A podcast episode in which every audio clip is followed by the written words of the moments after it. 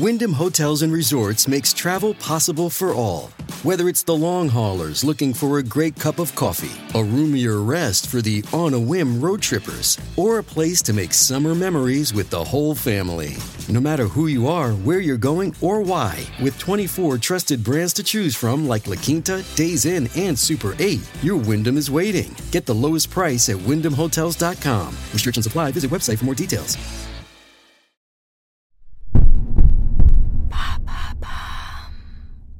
What is gross national happiness? A potential alternative to GDP.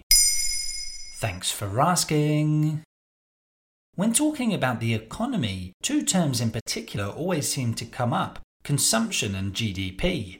Consumption is seen as an important data point when measuring a country's economic health, and if consumption drops, so too does GDP, which stands for Gross Domestic Product. It's an economic indicator which measures the market value of all goods and services produced in a country over the course of a year. It's used by large institutions, but has also been criticized by advocates of anti consumption. In recent times, alternatives have emerged, like measuring the well being of a country. That's the case with gross national happiness, the subject of today's episode. It's been labelled utopian by some observers, but has nevertheless managed to convince large international organisations. Where was gross national happiness created? In Bhutan, of all places. The country has a surface area of just under 15,000 square miles, with forests making up 80% of the land.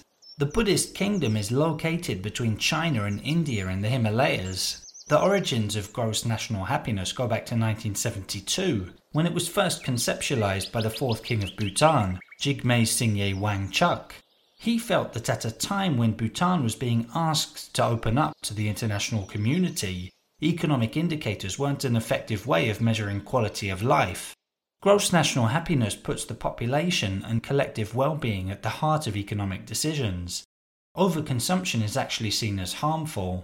After being officially defined in the late 1990s, GNH was written into Bhutan's national constitution in 2008, and that's how a measurable tool was born. How is it measured then? There are four pillars of national happiness protection of the environment, conservation of national culture, responsible and sustainable economic development, and finally, good governance. Three national surveys were conducted between 2008 and 2015, polling citizens about their living conditions and religious behaviour. Responses can inform government policy. The Gross National Happiness Commission is responsible for conceiving and implementing the country's five year plan. Is it used outside of Bhutan? In 2011, the UN's General Assembly lauded Bhutan for using a different approach to economic growth. In 2013, the UN proclaimed the 20th of March an International Day of Happiness. Since then, they've published the World Happiness Report on an annual basis, measuring the Human Happiness Index around the world. In 2022, Finland was ranked first for the fifth time, followed by Denmark and Iceland. The index is based on the population's happiness, but also takes into account GDP and other life quality indicators such as solidarity and individual freedoms.